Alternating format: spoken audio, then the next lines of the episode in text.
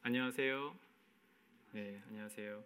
네, 어, 이 자리에 이렇게 나와서 함께 예배하는 게 얼마나 기쁜 일인지 다시 깨달았고요. 이렇게 나와서 보니까 어, 매주 그냥 당연하게 드렸던 온라인 예배가 이런 분들의 수고로 가능하다는 것을 제가 다시 느끼고 정말 어, 고맙고 감사하다는 마음이 많이 들었습니다. 어, 이렇게 설교의 자리에 선다는 것이 항상 두렵고 떨리는 일인데요. 어, 제가 어제는 이렇게 코로나 기간 처음으로 나 가서 이렇게 머리도 잘랐거든요. 그래서 혜인이한테 어, 아빠 어때 그랬더니 웃겨 그러더라고요. 머리는 웃기지만 오늘 최대한 최선을 다해서 말씀 전하도록 하겠습니다. 많이들 보셨는지 모르겠지만 2014년도에 개봉했던 영화 중에 제보자라는 영화가 있습니다. 이 영화는 우리가 잘 아는 황우석 박사의 논문 조작 사건을 소재로 하고 있는데요. 기억하시겠지만 2000년대 초중반에 그 줄기세포 연구에 대한 전 국민적인 또 국가적인 기대가 정말 엄청났었지요.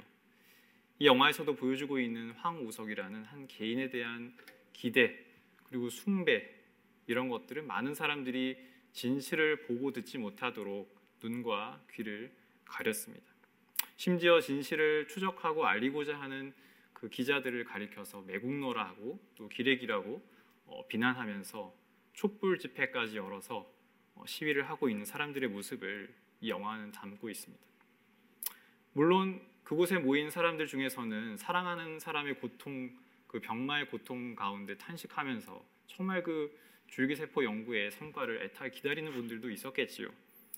그러나 대부분의 사람들에게 이 줄기세포 연구라는 것은 국가적인 자존심 그리고 국익 이라는 것과 직결된 것이었습니다. 어쩌면 그들에게 더 중요한 것은 쓸모없는 불편한 진실보다는 어, 거짓된 희망이었을지도 모르겠습니다. 그러나 그 헛된 희망의 결과가 그 결말이 어땠는지는 이제 우리는 너무나 잘 알고 있지요. 오늘 본문인 이사야서 30장 8절에서 14절 말씀도 제가 볼 때는 어떤 면에서 어, 진실과 거짓에 관한 이야기입니다. 오늘 말씀의 역사적 배경은 어떤 상황입니까? 신흥 강대국이었던 아시리아의 위협 앞에서 이 남유다의 지도층들은 또 다른 강대국이었던 이집트, 즉 애굽에 도움을 요청하죠. 오늘 본문 앞에 나오는 30장 1절에서 7절 말씀을 보면요. 하나님께서 그러한 남유다의 결정에 대해서 선택에 대해서 굉장히 질책하시고 책망하시는 내용이 나옵니다. 폐역한 자식들은 화 있을진저 그들이 개교를 베푸나 나로 말미암지 아니하며 맹약을 맺으나 나의 영으로 말미암지 아니하고 죄의 죄를 더하도다. 그들이 바로의 세력 안에서 스스로 강하려 하며 애굽의 그늘에 피하려 하여 애굽으로 내려갔으되 나의 입에 묻지 아니하여도다. 남유다 지도층이 아시리아의 위협에 맞서서 또 다른 강대국인 애굽에 이집트의 도움을 청하는 것은 어쩌면 어, 국제 정치 또 외교의 관점에서 보면 굉장히 상식적이고 현실적인 선택처럼 보이기도 합니다. 그렇잖아요. A라는 나라 쳐들어오는데 또 다른 B라는 나라의 도움을 요청하는 것은. 그런데 참 이상하게도 구약 성경은 우리에게 이 이스라엘이라는 공동체는 그렇게 하면 안 된다라고 일관되게 얘기합니다. 이 이스라엘이 궁극적으로 의지해야 할 분은 세상의 유일한 주권자이고 왕이신 야외 하나님밖에 없다라고 말합니다. 이방 나라들처럼 경제력과 군사력에 의지하는 것은 하나님 나라 공동체로서의 이스라엘의 독특한 사명을 포기하는 것이라고 말합니다. 그래서 이사야서 31장 3절에서 이사야가 이렇게 말을 하죠. 애굽은 사람이며 신이 아니며 그들의 말들은 어, 군사력은 육체요 영이 아니라 이스라엘을 궁극적으로 구원할 수 있는 분은 하나님밖에 없다. 이집트는 하나님이 아니다라고 얘기합니다. 또한 이 선택은 사실 현실적으로 보았을 때도 그렇게 실용적인 선택은 아니었습니다. 왜냐하면 아시리아는 이제 막 떠오르는 신흥 강대국이었던 반면에 이집트는 지고 있었던 쇠락하는 나라였기 때문입니다. 우리 조선 역사를 보면은 그런 게 있잖아요. 이렇게 명과 청이 있었는데 조선이 명을 선택해서 결국 이제 병자호란인가요? 예, 전쟁이 벌어지고 그런 것과 좀 비슷하죠. 그렇게 도움이 되는 선택이 아니었습니다. 또한 이 선택은 사회 정의, 소셜 저스티스의 관점에서 보아도 그렇게 좋지 않은 선택이었습니다. 왜냐하면 이미 피폐할 대로 피폐해진 백성들에게 또다시 세금을 거두어서 그것으로 조공을 바치면서 이집트의 환심을 사려고 했기 때문이죠. 6절 말씀에 보면 사신들이 그들의 재물을 어린 나귀 등에 싣고 그들의 보물을 낙타 안장에 얹고 자기에게 무익한 민족에게로 갔으나 라고 기록합니다. 우리가 읽은 12절, 우리 아까 읽어주신 12절에서도 너희가 이 말을 업신여기고 압박과 허망을 믿어 그것을 의지하니 합니다. 여기서 압박, 영어 성경에서 oppression인데요. 억압이지요. 지배층이 피지배층을 수탈하고 착취해서 그것을 가지고 어, 애굽의 환심을 샀다는 것입니다. 자 정리해 보면 이집트의 도움을 요청하는 선택은 첫째 정의롭지도 않고 둘째 실용적이지도 않고 셋째 가장 중요하게는 이스라엘의 중요한 그 사명 하나님 나라 백성의 사명을 포기하는 것이었습니다. 이런 잘못된 선택을 했던 남유다 지도층에 대해서 이사야가 그들을 고발하는 예언을 전합니다. 3절 말씀에 바로의 세력이 너희의 수치가 되며 애굽의 그늘의 피함이 너희의 수욕이 될 것이다라고 거침없이 말합니다. 자, 그렇다면 이런 메시지를 전했던 이사야에 대해서 남유자 지도층들은 어떻게 반응했을까요? 제가 청년들하고 같이 매주 줌으로 이렇게 매일 성경 같이 공부를 하는데요. 어, 한 2주 전인가요? 이렇게 하다가 농담 반 진담 반으로 그런 얘기를 서로 했어요. 아직도 이사야네요. 네. 같이 매일 성경 묵상하시는 분들은 좀 이렇게 느끼셨을지 모르지만 이사야 말씀 읽다 보면 거의 셋 중에 하나잖아요. 하나님이 진노하시거나 하나님이 심판하시거나 하나님이 진노하시면서 심판하시거나. 네. 이렇게 이렇게 편하고 막 술술 잘 읽히는 마음이 막 좋아지는 그런 말씀이 아닙니다. 성경에는 안 나오지만 그 탈무드나요 이사야 승천기라는 그 전승에 따르면요 이사야가 문하세 왕의 명령으로 톱에 잘려서 순교했다고 하죠. 이게 뭐 역사적인 팩트인지는 모르겠지만 그럼에도 불구하고 이사야가 당시에 얼마나 어, 권력자들에게 미움을 받았는지를 단적으로 좀 드러내는 이야기가 아닌가 싶습니다. 그래서일까요? 오늘 말씀에서도 이사야가 전했던 예언은요 그렇게 환영을 받지 못한 것 같아요. 특히 10절, 어, 11절 말씀이 재미있는데요. 이 말씀에서 하나님께서는 이스라엘의 지도층들, 왕과 귀족들이 또 종교 지도자들이 어떻게 이사야의 예언에 반응했는지를 조금 어, 과장되게 보여주십니다. 이미 아까 봉독해 주셨지만은 제가 20절, 11절을 세 번역으로 다시 한번 읽어드리겠습니다. 선견자들에게 이르기를 미리 앞니를 내다보지 말아라 하며 예언자들에게 이르기를 우리에게 사실을 예언하지 말, 말아라. 우리를 격려하는 말이나 하여라. 가상 현실을 예언하여라. 그 길에서 떠나거라. 그 길에서 벗어나거라.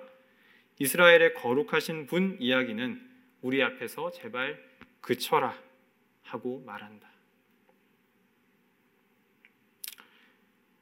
우리가 살아가는 오늘날 사회를 어, 가리킨 여러 단어가 있는데 그 중에 하나는 바로 탈진실 사회, Post Truth Society입니다. 이 탈진실이라는 단어는 2016년에 옥스퍼드 사전에 올해의 단어로 선정되기도 했습니다. 사실 예나 지금이나 권력을 가진 사람들은 자신의 권력을 유지하기 위해서 거짓말을 사용하는 것을 매우 당연하게 여겼지요. 어, 올해 7월 9일자 워싱턴 포스트지에 따르면요. 그 7월 9일 기준으로 fact checking을 해보니까 어, 미국의 현재 대통령인 도널드 트럼프 대통령이 그 재임 기간 동안 했던 거짓말의 횟수가 2만 건을 넘었다고 합니다. 이게 어떤 숫자냐면요. 하루 평균 16번 거짓말을 해야 이렇게 할 수 있는 거래요. 예. 이 거짓말은요. 그냥 어떤 사적으로 하는 거짓말이 아니고 공적으로 한 발언 또는 트위터에 남긴 글 같은 것을 말합니다. 우리가 이제 거짓말을 밥 먹듯이 한다 얘기하는데 그 속담이 무색할 지경이죠. 예. 밥 하루에 몇 끼 드십니까? 예, 우리 청년들은 두 끼 먹기도 하는데요. 어, 예, 16번 거짓말 한답니다. 그런데 더 큰 문제는 더 중요한 문제는 이제 사람들이 별로 이것에 신경을 안 쓴다는 것입니다. 영어로 말하면요, they just don't care. 많은 그 백인 복음주의 크리스천들을 포함해서 지지자들이 여전히 그를 지지합니다.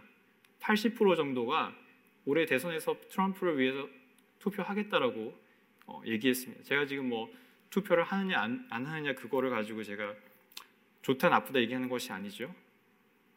그들이 중요한 것은 그들이 지금 진실이 아니고요. 어, 그들이 원하는 것을 듣고 싶어 한다는 것이죠. 이것이 바로 탈진실 시대의 중요한 특징입니다.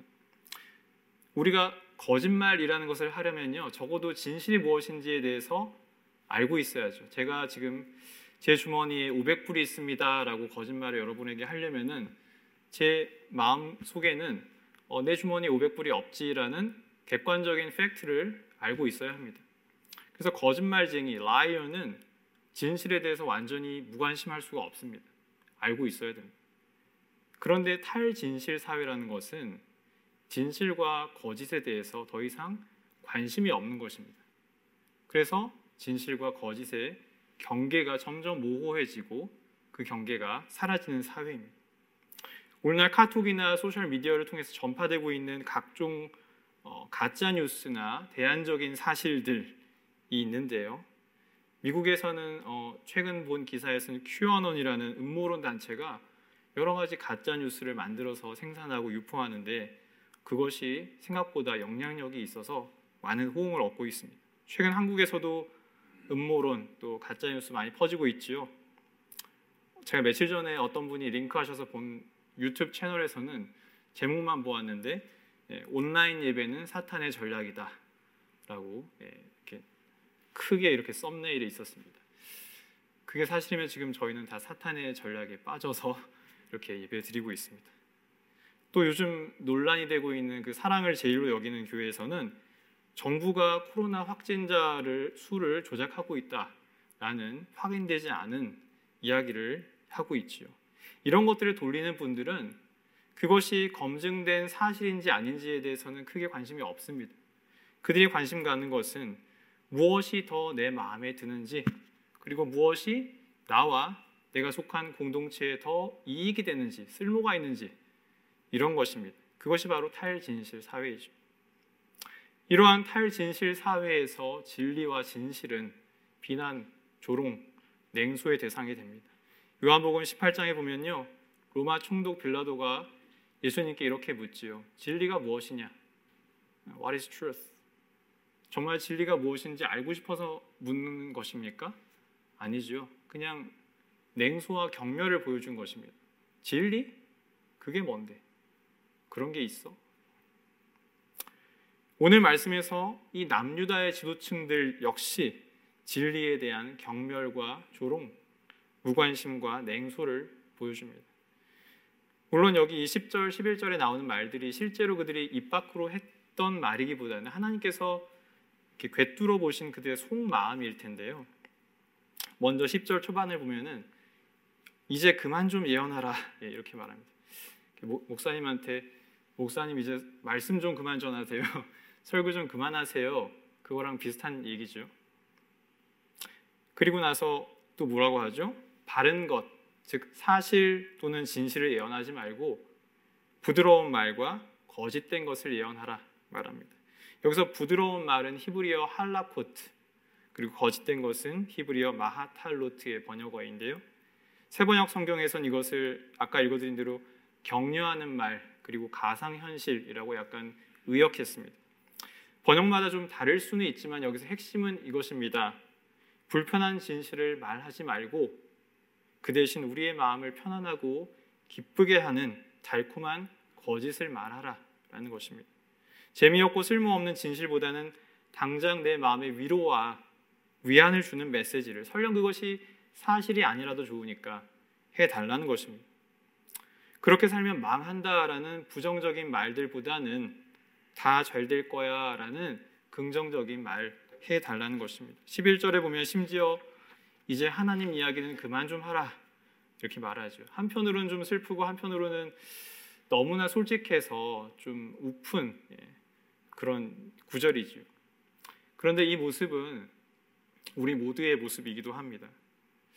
어, 누군가가 저에게 와가지고 아이고 우리 권 목사님 공부도 잘하시고 외모도 받쳐주시고 신앙과 인품도 훌륭하시고 막 이러면서 막 저를 띄워주시면서 앞으로 한국 교회에서 크게 쓰임 받으실 거예요 라고 이렇게 어, 정말 불행하도 하게도 어느 것도 사실이 아닌데 예, 그렇게 말씀하신다면 어떨까요? 예, 비록 사실이 아닌 걸 제가 잘 알고 있지만 들으면서 이렇게 마음이 좀 우쭐하기도 하고 또 한편으로는 정말 그런가? 아마 듣기 싫지는 않겠죠. 근데 어떤 분이 정말 진지한 얼굴로 각 잡고 저기 오셔가지고 목사님 이제 신학 공부해서 잘 풀리는 시절은 지나갔고요. 이제 한국 교회는 내리막 내리막길이고요. 어, 고난과 고생이 앞에 있으니까 기도 열심히 하시고 준비하시고 각오하셔야 됩니다.라고 뼈 때리는 말, 예, 소위 말하는 팩트 폭행을 하신다면 어떨까요? 제가 다 이제 동의하는 말이지만 그럼에도 불구하고 마음이 편치 않겠죠. 그날 밤에 막잠못잘 거예요 아마. 예. 이런 불편한 얘기 또 들어야 되나 싶을 겁니다. 그런데 여러분 제가 이 둘 중에 더 새겨 들어야 할 말은 무엇일까요? 네, 첫 번째가 아니고 두 번째 말이겠죠. 제가 오늘 설교 제목을 불편하지만 진실된 말 예언이라고 지어 보았는데요. 아까 말씀드렸듯이 저도 성경 읽다가 이사야서 읽다가 이렇게 불편한 이야기 나오면요 참 어, 계속 읽기가 싫어요. 거북합니다. 힘듭니다. 그런데 하나님께서 계속해서 예언자들을 통해서 이런 말씀을 주셨어요. 왜 주셨을까요? 불편하지만 진실된 말 듣기를 거부하면 그 결과는 돌이킬 수가 없기 때문입니다. 불편하지만 진실된 말이야말로 아이러니하게도 살리는 말이고 생명을 주는 말이기 때문입니다 불편한 말을 듣지 않고 달콤한 거짓에만 귀를 기울이면 결국에는 한 개인이 한 공동체가 죽음에 이르기 때문입니다. 오늘 말씀 12절에서 14절까지 보면요. 이 불편하지만 진실된 말을 무시하는 개인과 공동체가 어떤 마지막을 맞이하게 되는지 생생한 이미지로 보여줍니다. 하나는 무너지는 담벼락, 다른 하나는 깨어지는 그릇이죠. 담벼락에 금이 가요. 크랙이 생겼어요. 점점 불룩해집니다. 그러다가 무너질 때는 정말 한순간에 와르르 무너지게 되죠. 그릇도 마찬가지입니다. 토기장이가 그릇을 만들다가 이렇게 원하는 모양이 안 나와가지고 마음에 안 들면 이제 망치로 깨뜨려 버리는데 그때 그 그릇이 산산조각이 나가지고 작은 불씨 하나 조금만의 조금 조금의 약간의 물을 담을 수 있는 그런 작은 조각 하나 남지 않는다는 것이죠. 불편한 진실을 무시하고 어, 달콤한 거짓말만 계속 따라가면은 결국 돌이킬 수 없을 정도로 철저하게 망한다라는 엄중한 경고의 메시지입니다. 코로나 사태 내내 많은 전문가들이 이 질병의 위험에 대해서 경고했지만 대통령을 비롯해서, 비롯해서 많은 정치인들이 귀담아 듣지 않았습니다. 가장 중요한 초기 1, 2주 동안 코로나 바이러스를 독감 정도로 치부하거나 날씨가 따뜻해지면 금방 해결될 것이라는 매우 낙관적인 희망사항, 즉 부드러운 것과 거짓된 것에 기대어서 적극적으로 조치하지 않았습니다. 그 이후에도 적극적인 방역보다는 조속한 정상화를 우선시해 왔는데 그 결과 지금 미국에서는 제가 엊그제 확인한 바로는 17만 6천 명 이상이 현재 목숨을 잃었습니다. 911으로 죽은 인원의 대략 60배에 가까운 인원이 지금 목숨을 잃은 것이죠. 물론 미국이란 나라가 가지고 있는 여러 가지 독특한 팩터들이 있겠지만은 가장 우선적으로는 불편한 진실에 귀 기울이지 않은 대가입니다. 사랑하는 여러분, 우리는 불편하지만 진실된 말을 들을 수 있어야 합니다. 그 진실이 설령 내가 원하던 진실이 아닐지라도 내 마음을 불편하게 하고 내 생각과 가치관, 나의 이익에 부합하지 않더라도 그것에 귀를 기울일 수 있어야 합니다. 당장 나를 기분 좋게 하거나 또는 기존의 내 생각을 뒷받침해 주지 않는 말일지라도 정말 나를 올바른 길로 인도할 수 있는 하나님의 진리의 말씀에 귀 기울일 수 있어야 하겠습니다. 이 가짜 뉴스와 대안적 사실이 난무하는 탈진실의 시대에 저와 우리 성도님들 안에 그렇게 듣는 마음 있기를 소원합니다. 자, 그런데 여기까지 말씀드리면 이런 질문이 생기실 것 같아요. 그러면 뭐가 진짜 예언이고 뭐가 가짜인지 어떻게 알 수 있어요? 무슨 기준으로 분별하고 구분해요? 사실 그렇지요. 제가 아까 이미 탈진실 사회에 대해서 말씀드렸는데요. 오늘날 사실 자칭 예언자라는 사람도 많고 또 예언이라고 이렇게 돌아다니는 메시지도 많습니다. 특히 소셜 미디어를 통해서 많이 퍼지는데요. 기억하실지 모르겠지만 몇 년 전인가요? 어, 전도사를 자칭하던 한 분이 한국에 전쟁이 난다고 이렇게 유튜브를 통해서 막 예언을 이렇게 퍼뜨렸죠. 또 얼마 전에 많은 군중을 상대로 광화문에서 메시지를 전했던 그분도 스스로를 예언자라고 칭합니다. 이런 분들은 자기를 예언자적 그리스도인 prophetic Christian이라고 주장하면서 자신의 말은 불편한 진실이다라고 말을 합니다. 그렇다면 우리는 어떻게 이 범람하는 예언들 속에서 정말 하나님의 진리의 메시지를 분별할 수 있겠습니까? 예수님께서는 진짜와 가짜 선지자를 분별할 때 그 열매를 보면 된다 하셨는데 과연 어떤 열매를 보면 될까요? 저는 완벽하진 않지만 오늘 몇 가지의 기준을 간략하게 제시하면서 말씀을 맺고자 합니다. 첫 번째로 구약 성서가 우리에게 보여주는 것은 이 예언자들의 통렬한 비판, 이 말들은 자신이 속한 사회와 공동체에 대한 깊은 사랑과 극률에서 흘러나왔다는 것입니다. 첫 번째 기준은 사랑과 극률입니다.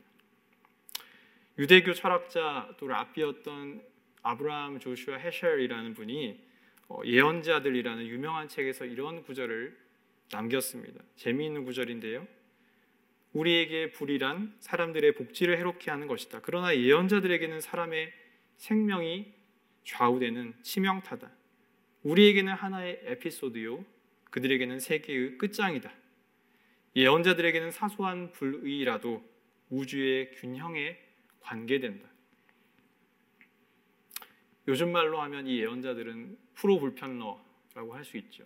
혹시 모르는 분들도 계시겠지만 이 단어는 전문적으로 불평을 일삼는 사람들을 약간 비하적으로 말하는 용어인데요.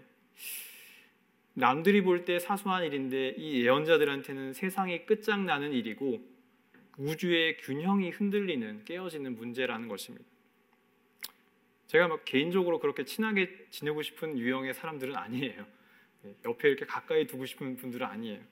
맨날 불평하고 막 꼬투리 잡고 그럴 것 같은데 그렇지만 이분들이 무엇보다 민감하게 반응했던 문제는 바로 우상 숭배와 사회의 불의, social injustice였습니다. 사회 전반에 너무나 만연해서 이제는 아무도 별로 심각하게 생각하지 않는 이 정도 누구나 다 하는 거 아니야라고 생각했던 일들에 대해서 예언자들은 눈에 쌍심지를 켜고 막 달려들었던 거예요. 하나님의 진노와 책망의 메시지를 쏟아냈습니다. 그런데 그들이 하나님의 진노와 심판의 메시지를 선포할 때 단지 그것만을 전했느냐? 그렇지 않습니다. 이 예언자적인 비판의 언어는 어, 고통당하고 있는 연약한 사람들, 이 땅의 가장 작은 이들에 대한 하나님의 깊은 극률과 사랑에서 흘러나온 것입니다. 예언자들은 하나님께서 그들을 보내어 심판을 선포하실 때에 하나님께서 이스라엘 백성들이 그 망하는 길에서 돌이키도록 그 메시지를 선포한 것이지 그대로 그냥 망해버리라고 선포한 것은 아니었습니다. 그래서 예언자들의 메시지는 늘 회복과 화해, 희망을 포함하고 있죠. 그러나 오늘날 예언자를 자칭하는 많은 이들의 특징이 있다면 그것은 그들이 비난하고 비판하는 그 특정한 그룹, 특정한 집단의 사람들이 심판받아 망할 것이라면서 그것을 기뻐하고 즐거워한다는 것입니다. 영원히 지옥불에서 고통받을 이들의 멸망을 선포하며 즐거워하는 그들의 마음 속에 하나님의 깊은 긍휼이 없습니다. 이것은 참된 예언자의 태도가 아닙니다. 멸망의 메시지를 전하면서 동시에 이로 인해 탄식하고 함께 아파하고 통곡했던 예레미야의 극률과 슬픔이 없다면 그것은 예언자적 태도라고 할 수가 없습니다. 두 번째 기준은 무엇입니까? 예언을 전하는 사람이 과연 그 불편한 진실을 전할 때 그것으로 인해서 어떤 자신도 어떤 불편과 희생 이런 것들을 감수하고 있느냐입니다. 구약의 예언자 중에는 권력자에게 눈 깜짝하지 않고 진실을 전했던 사람들이 많이 있습니다. 어, 예를 들면 누가 있죠? 우리아를 살해하고 바세바를 아내로 취했던 권력자 다윗에게 당신이 죄인이다라고 장당하게 담대하게 말했던 예, 나단 선지자가 있죠. 다윗이 이때 회개를 했기에 망정이지 나단은 그냥 그대로 단칼에 죽을 수도 있었잖아요. 실제로 목숨을 잃은 사람이 성경에 나옵니다. 누구죠? 복음서에 보면은 이 예언자 전통을 계승하는 세례 요한이 헤롯 왕에게 그 헤롯 왕의 폭정과 또 도덕적인 부패를 어, 책망하다가 실제로 목숨을 잃게 되죠. 이처럼 성경의 예언자들은 권력자들이 숨기고 싶어하는 그 불편한 진실을 가감없이 다 폭로함으로써 자기 자신 또한 굉장히 취약하고 위태로운 위치에 내어놓았던 사람들입니다. 참된 예언자적인 태도는 바로 이러한 용기와 자기 희생을 포함하는 것이죠. 반면 거짓 예언자들은 어떻습니까? 그들의 말은 그들을 위험하게 만들지 않습니다. 그들에게 이익을 가져다 줍니다. 많은 팔로워와 경제적인 이득과 심지어 권력을 가져다 주죠. 왜 그렇습니까?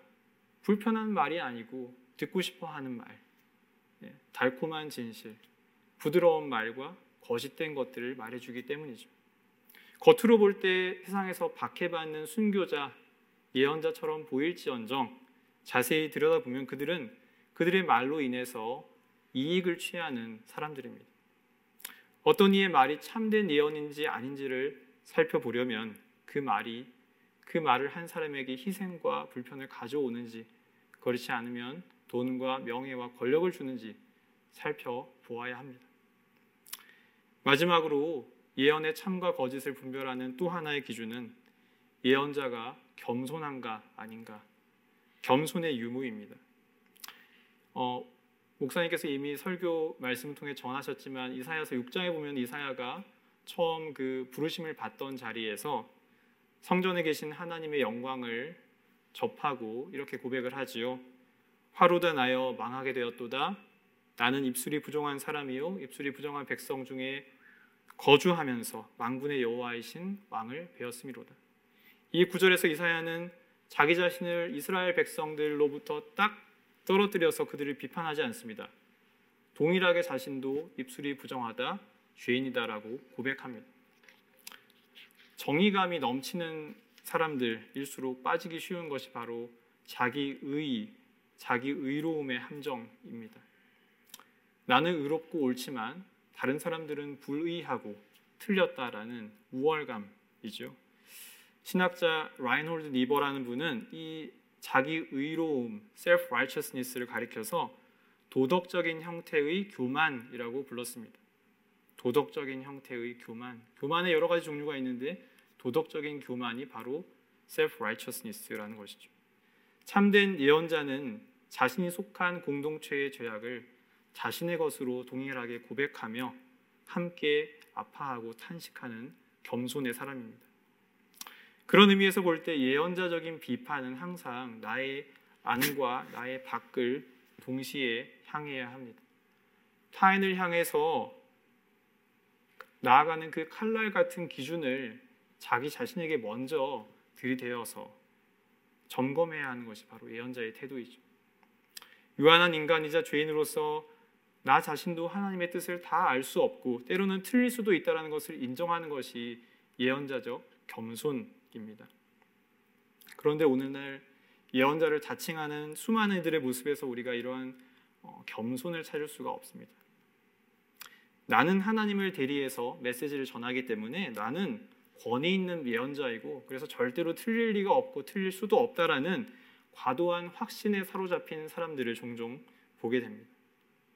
여기서 좀 더 나아가면 후한 무치, 노골적인 자기 자랑을 어, 뻔뻔하게 드러내는 이들도 있습니다. 심지어 예, 하나님 역사를 잡겠다고 하잖아요. 예언자적인 겸손에서 너무나 거리가 멉니다. 오늘날 범람하는 예언들 속에서 우리는 사랑과 긍휼, 용기와 자기 희생 그리고 겸손이라는 기준을 통해서 거짓 예언을 분별할 수 있어야 하겠습니다. 이러한 분별력은 무엇보다도 일상의 삶 속에서 하나님의 말씀을 묵상하고 그 말씀과 씨름하는 가운데 성령님께서 우리에게 주시는 지혜이고 분별력입니다. 우리 기쁨의 교회가 그러한 지혜, 그러한 분별력 갖춘 교회 공동체가 되기를 진심으로 소원합니다. 말씀 맺겠습니다. 제가 서두에서 제보자라는 영화 소개했는데요. 어, 꼭 보시기 바라고요. 네, 안 보셔도 됩니다. 네. 제가 이 영화는 근데 결국 그 메시지가 어떻게 되냐면 진실 대 국익, 진실 대 국익이라는 어, 대결로 압축이 됩니다. 심지어 영화 속에서 진실을 폭로하는 내부 고발자도 내가 이 진실을 얘기하는 게 맞는지 아니면 국익을 위해서 침묵해야 되는지 가지고 굉장히 내적 갈등을 하면서 고민을 많이 하죠. 그런데 이 영화는 어, 또 다른 한 인물의 입을 빌려서 이렇게 얘기합니다. 진실이 곧 국익이지. 진실이 곧 국익이지. 진실과 국익 사이에서 진리와 쓸모 사이에서 선택해야 한다는 것 자체가 잘못된 이분법이며 진리를 선택하는 것이 궁극적으로는 우리를 더 나은 미래로, 더 나은 방향으로 이끈다는 바로 그 진실을 이 영화는 우리에게 담대, 담담하게 들려줍니다. 오늘 말씀 역시 달콤한 거짓을 택한 사람들의 끝은 멸망이고 파국이라는 것을 무너진 담 그리고 깨어진 그릇이라는 이미지를 통해서 보여주죠.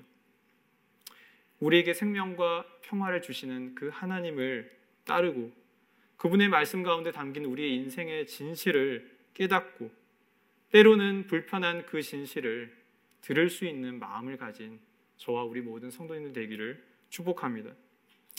또한 사랑과 긍휼, 용기와 희생, 겸손이라는 기준을 통해서 참 예언을 거짓 예언에서 분별할 수 있는 영적 분별력 지닌 우리 모든 기쁨의 교회 성도님들 되기를 주님이, 주님의 이름으로 축복하고 소원합니다.